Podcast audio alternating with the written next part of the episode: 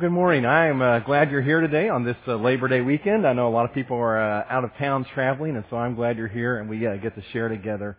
I uh, just want to take a minute and introduce uh, Josh. Josh Metzger has been leading our worship this morning, and Josh is uh, uh, his dad and I are really good friends. In fact, his dad Jeff has been here to speak once before, and uh, so Josh is hanging out with us for the weekend and uh, just did a great job this morning. I want to thank him for uh, being here and sharing with us this morning.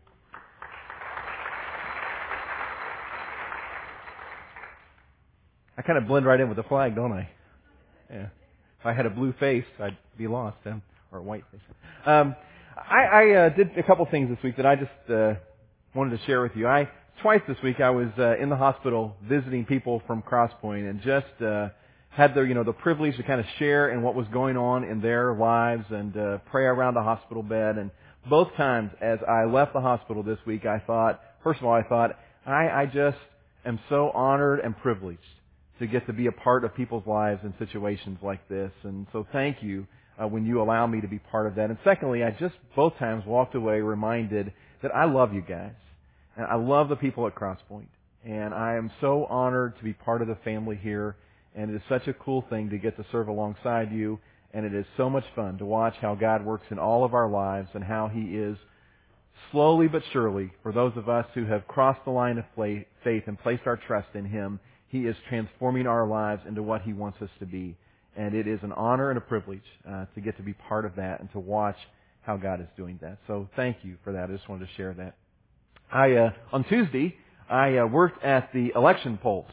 Uh, a couple of our other of our staff members did that. We just thought it was a way for us to be involved in our community and be out there serving, and so uh, we worked in the at the polls, and uh, it was an interesting experience uh, on a lot of levels. Uh, I noticed something: people are very passionate. I mean, I knew this already, but it reminded me people are very passionate about politics. As a poll worker, you're not supposed to discuss any of the, you know, the candidates and that kind of stuff. But I want to tell you, during the time that I was there working with these other people, sometimes very subtly, sometimes when no one else was around, not so subtly, all of them had an opinion and all of them that I wanted to share it. And I think it's because we are just very passionate about politics. At least some, a lot of people are that way. Now I know there's another group of people that they just can't wait for it to all be over and we can get back to regular life.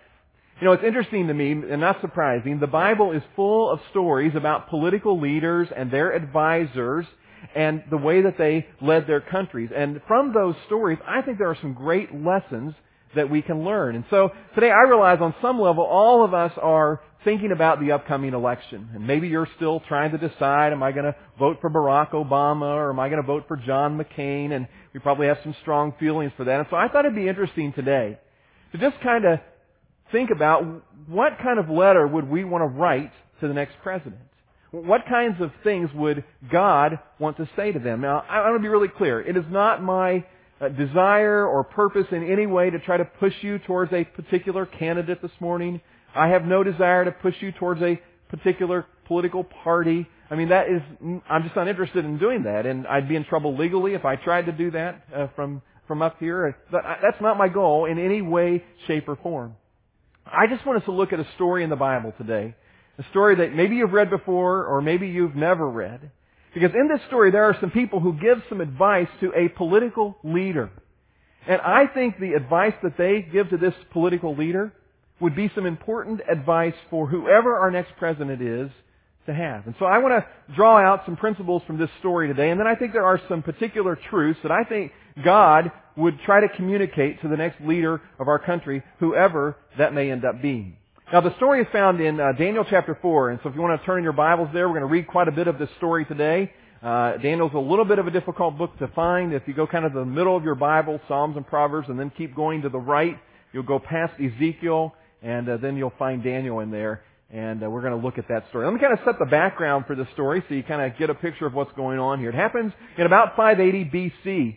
And some people would call this time period sort of a, a parenthesis in the actions of God because it seems during this time, if you were just living on the earth, that God was pretty quiet. Almost it would have seemed kind of withdrawn, not really doing a whole lot. Now, the, the Babylonians, uh, this story involves King Nebuchadnezzar, who ruled over the Babylonians. They had a god named Marduk. And if you would have asked people in their culture who the, the powerful god of their day was, they would have said, well, it's Marduk, because the Babylonians, and in their view of things, their god Marduk was conquering all of these other territories. And so, as they would have seen things, they would have said, well, our god Marduk is the most powerful god. Now, we know that's not true, but that was their perspective. Now, King Nebuchadnezzar was a brilliant leader. And one of the things that made him a brilliant leader was that he didn't do the ordinary things when they captured other uh, territories. When they would go in to capture other territories, rather than, you know, like burning everything down and tearing it up and killing everyone, he would go into a territory and he would find the best and the brightest, the smartest people, and he'd bring them back to Babylon. And he didn't just make them slaves. Ultimately, a lot of these people who were the smartest and the brightest from other countries, he placed around him as advisors. Because he didn't care what their background was, what their nationality was. He just wanted to surround himself with the smartest, the sharpest, the brightest leaders, which, by the way, as a side note, is a great leadership principle. So all this is happening in what would today be known as modern day Iraq. In fact, Saddam Hussein's goal was to try to recreate the kingdom of Nebuchadnezzar.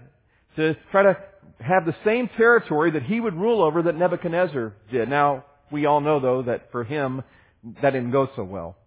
But uh, that was his goal. So here's what happens in Daniel chapter 4. Nebuchadnezzar has this uh, dream, and it rocks his world, this dream. And he has trouble understanding what it's all about. So Daniel chapter 4, beginning at verse 4, uh, in his very own words, here's what Nebuchadnezzar says happens to him.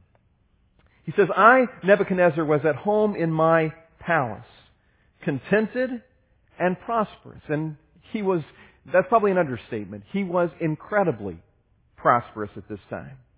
He says, I had a dream that made me afraid. He has this dream. And here's how the dream kind of goes.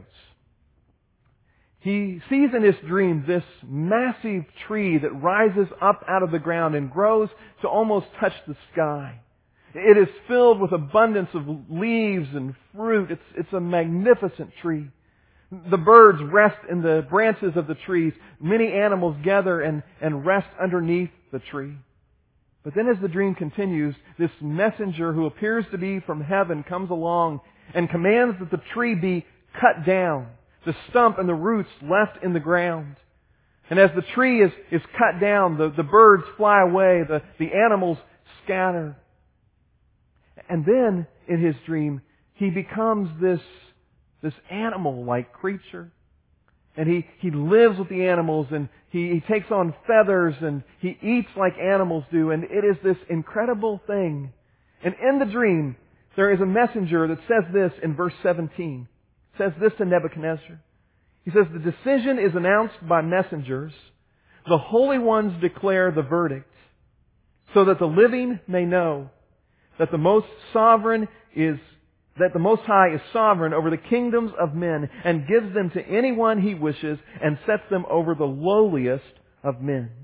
Now this is, this is quite a proclamation to make to King Nebuchadnezzar. Because if you would have asked King Nebuchadnezzar, he would have said, I am the Most High. After all, I'm the one that's been going around defeating all of these other territories. I am the Most High. But as the story continues, he, he wakes up and he's trying to figure out what is going on? What does this dream mean? So he calls some of his smartest advisors in and tells them the dream and, and they don't know what it means. So he calls for Daniel, who is a Hebrew boy that was one of those people that was captured from another country and because he was a smart, sharp guy was brought in as an advisor for King Nebuchadnezzar. And he says to Daniel, here's this dream. What does it, what does it mean? What am I supposed to, to make of this? And Daniel, I think probably with some fear, understands what the dream means and says to, to Nebuchadnezzar, I, I wish I could tell you this was a dream about one of your enemies, but the truth is this dream is about you. And he says this in verse 24. This is the interpretation, O king, and this is the decree the Most High has issued against my Lord the king.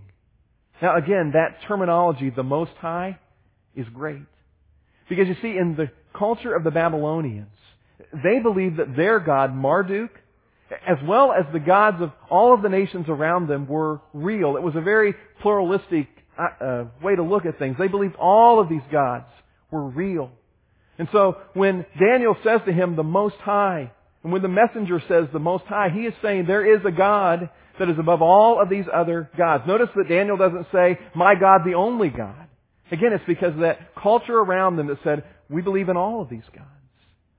And Daniel says, I, I have a message from you that comes from the God who is the Most High. There is a God who reigns sovereign over all of the kingdoms of the earth. Verse 25 says this, You, Nebuchadnezzar, will be driven away from people and will live with the wild animals. You will eat grass like cattle and be drenched with the dew of heaven. Seven times. Now, scholars aren't sure if that means seven years, seven seasons. It's a passage of time of some kind, of which there will be seven of them. Seven times will pass by for you until you acknowledge that the Most High is sovereign over the kingdoms of men and gives them to anyone he wishes. Daniel says, Your kingdom will be restored to you, Nebuchadnezzar, when you get to the point that you understand heaven rules, not you. When you get to the point, Nebuchadnezzar, that you begin to acknowledge that there is the Most High God, and that the Most High God is the one that is sovereign over all of the kingdoms of the earth, then your kingdom will be restored. Now you know what? That is a huge blow to Nebuchadnezzar's ego. It's a, a huge challenge to his leadership. And it probably could have put Daniel in a lot of trouble. Now the conversation continues and Daniel says to King Nebuchadnezzar, you know what? It doesn't have to be this way.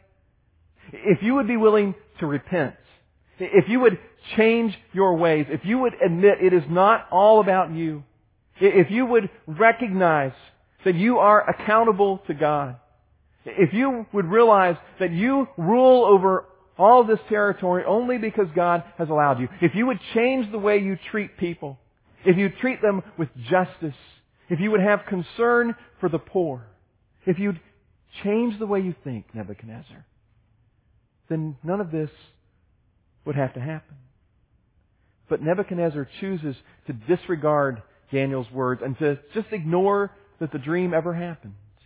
And then here's what happens in verse 29. Twelve months later, a whole year has passed, as the king was walking on the roof of the royal palace of Babylon, he said, now listen to these words. Is not this the great Babylon I have built as the royal residence by my mighty power and for the glory of my majesty? 30, verse 31. The words were still on his lips. These words of great pride, these words that were so egotistical, these words that said, look what I've done, while they were still on his lips when a voice came from heaven, This is what is decreed for you, King Nebuchadnezzar. Your royal authority has been taken away from you. Now God says, you know what, Nebuchadnezzar? I'm going to take it. And Nebuchadnezzar might have wanted to protest. Wait a minute, what do you mean you're going to take it? It's mine. I'm the one that conquered. I am the one that created this kingdom. I'm the one that did it. And God says, no, no, you've got it wrong. I gave it to you, and I can take it away. And Nebuchadnezzar is confronted with one of the most powerful leadership principles there probably has ever been. And the principle is this.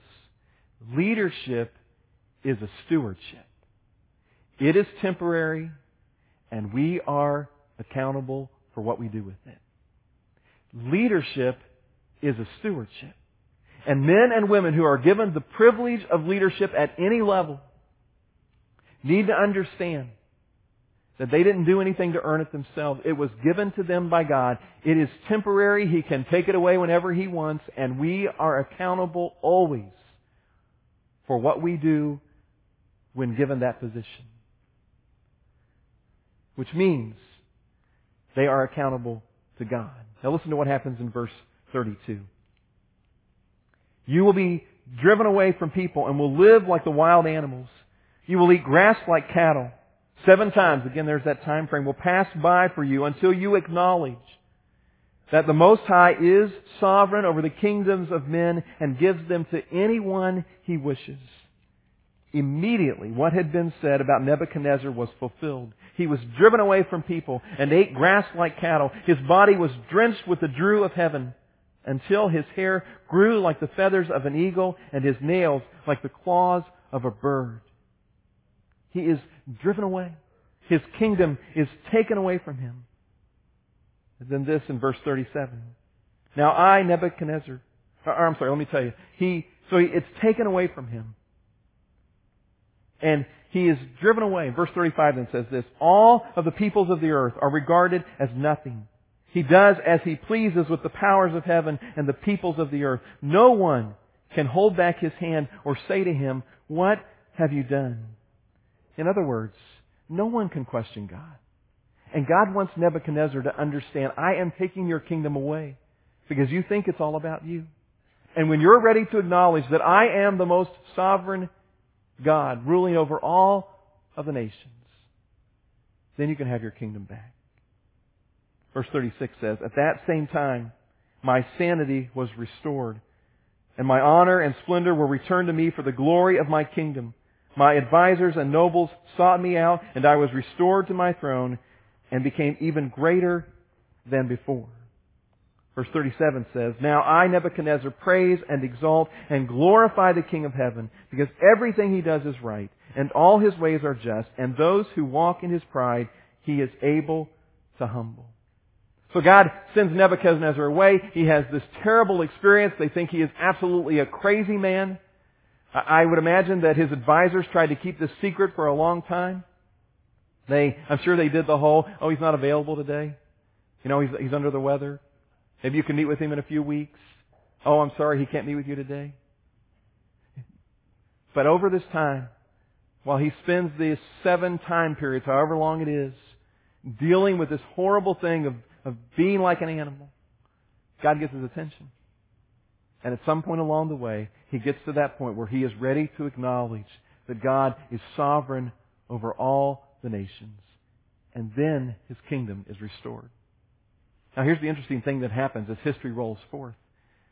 Nebuchadnezzar gives up his throne several years later. He gives it up to his son who, for whatever reason, only rules for a short period of time and just doesn't want to be king. And so he passes the throne on to his son, Nebuchadnezzar's grandson. Nebuchadnezzar's grandson also rules with great authority and great power and a lot of ego. And the story actually repeats itself where things get so bad that God has to get his attention and there is a, a literally a hand that writes on the wall. In fact, if you ever hear the phrase, the handwriting is on the wall, it comes from this story in Daniel chapter 5. And there is a hand that writes on the wall and Nebuchadnezzar's grandson doesn't understand what it means, and so he calls for his advisors, and they can't figure it out, and so they call for Daniel, who by this time is getting quite old, and maybe they had to go and get him from the king's advisor's retirement home. And he brings Daniel in, and he says, what does all this mean? And Daniel explains it to him, and then listen to what Daniel says in chapter 5, verse 18. He says, O king, the Most High God gave your father Nebuchadnezzar. Now, father is the way in their culture they would have referred to their grandfather.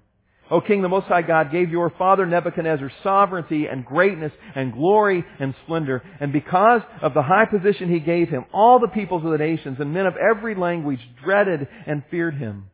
Those the king wanted to put to death, he put to death. Those he wanted to spare, he spared. Those he wanted to promote, he promoted. Those he wanted to humble, he humbled. But when his heart became arrogant and hardened with pride, he was disposed from the royal throne and stripped of his glory. He was driven away from people and given the mind of an animal. He lived with the wild donkeys and ate grass like cattle, and his body was drenched in the dew of heaven until, until he acknowledged that the Most High God is sovereign over the kingdoms of men and sets them over anyone he wishes. History has repeated itself and Daniel recounts this story of Nebuchadnezzar to his grandson so that he will realize, look what happened to your grandpa. Because he thought leadership was all about him. He thought it was all about what he had accomplished. And he lost sight of the fact that it is the Most High God who is sovereign over the kingdoms, all the kingdoms of the earth. Now, here is the principle that I think underlies this story, and I think it is the principle that God would want to communicate to our next president. Leadership is a stewardship. It is temporary, and we are accountable always for how we handle that. And based on that principle, that leadership is a stewardship, I think there are five things that God would want us to say to our next president. Five things that if we were writing our next president a letter, here's the five things based on that principle that I think God would want us to communicate. Based on the idea that leadership is a stewardship, first, I think He'd want us to say to the next president, lead with a humble heart. Lead with a humble heart. It's not all about you. God does not place you in this position. He doesn't give you this opportunity so that you can build a name for yourself. It is not all about you. People are not there for your sake. You are there for the sake of people. You are there to serve them. It is not all about you. Lead with a humble heart. Secondly, I think God would have us say to our next president, you are accountable. You are accountable. And you are not just accountable to the American people, nor to the Congress of the United States. You ultimately are accountable to God for how you lead. Do what is right in the eyes of God. You will consult with world leaders, but we hope that you would take time to regularly consult with the Creator of this world. You are accountable. And while it may seem that you want to be accountable to people, you be accountable to God. Because He's the one that gave you this role of leadership, because leadership is a stewardship. And you are accountable. Third, lead us, don't try to please us. Lead us, don't try to please us. Don't be driven by focus groups and the latest poll of approval. You be driven by what is right. Character matters. Do the right thing. Would you please lead us to be the kind of nation that would be willing to make the sacrifices that are necessary to have our priorities in order the way God would want us to have them in order? Please lead us. Don't just try to please us. Number four, lead with moral authority.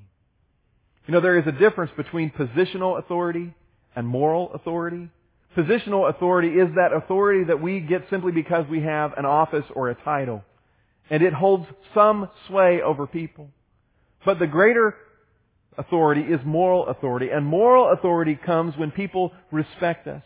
Moral authority comes when what we say and what we claim to be lines up with what we actually do. It's again about character and about doing the right thing. And so we would say to the next president, would you please lead not just with positional authority, but would you lead with moral authority? Would you do the right things? Would you do the things that you say that you're going to do? If you make promises now, would you ultimately do what you say you are going to do.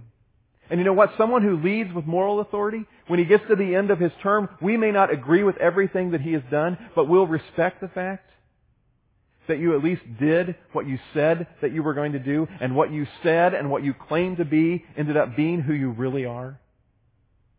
And we can respect that kind of leadership. Finally, honor the Most High God. Honor the Most High God. Would you remember, Mr. President, that it is God who sets leaders in authority? And that it is the Most High God who is sovereign over all of the kingdoms of the world. And we'd say to the President, Mr. President, our desire would be that you would regularly have a passion to grow to know God more deeply. That you would regularly pursue knowing who God is and knowing Him more deeply. And you would constantly live with an attitude that it is the Most High God that you seek to please. That it is the Most High God that you are listening to. That it is the Most High God who has placed you in this role. Because leadership is a stewardship. It is temporary and we are accountable. And you know what? The truth is, these leadership principles, they work for all of us no matter where we may lead. And the same things that we might say to the next president, whoever that may be, are the same things that we ought to take to heart when we lead, whether it be at home or in our job or in whatever leadership role God may place us in. These principles also apply to us. And they are principles that Nebuchadnezzar had to learn the hard way. Because he began to think it was all about me. Look at what I've done. And the reality is, it was about what God had allowed him to do. Would you pray with me? God, I pray that you would give wisdom to whoever may lead our country in the coming years. God, would you help them to understand, whoever it may be, that leadership is a stewardship. And that ultimately, God, they will be accountable to you. And I pray, God, that whoever will lead our country, that you would already be at work in their heart, that there would be a growing desire in their life to know you, to know you deeply, to pursue you, to passionately be your follower. And God, I pray that they would have an understanding, unlike Nebuchadnezzar, that you are the sovereign God and that you are the one who rules over all of the nations. And whatever power they may have is temporary and they will be accountable to you. God, I pray that you'd raise up that kind of leader, not only for our country, but in every sphere of our world that we are a part of. In Jesus' name I pray. Amen.